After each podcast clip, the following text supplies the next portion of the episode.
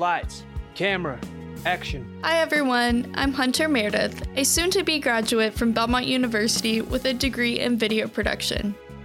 I'm originally from a small town in South Carolina, but my dreams of becoming a professional video creator brought me to Nashville in 2019. So much has changed in the four short years I've attended Belmont. We went through a pandemic, we fell in love with TikTok, and we indulged in probably more media than we should have. But overall, I feel like I'm still the same eager and scared video creator that I was as a freshman.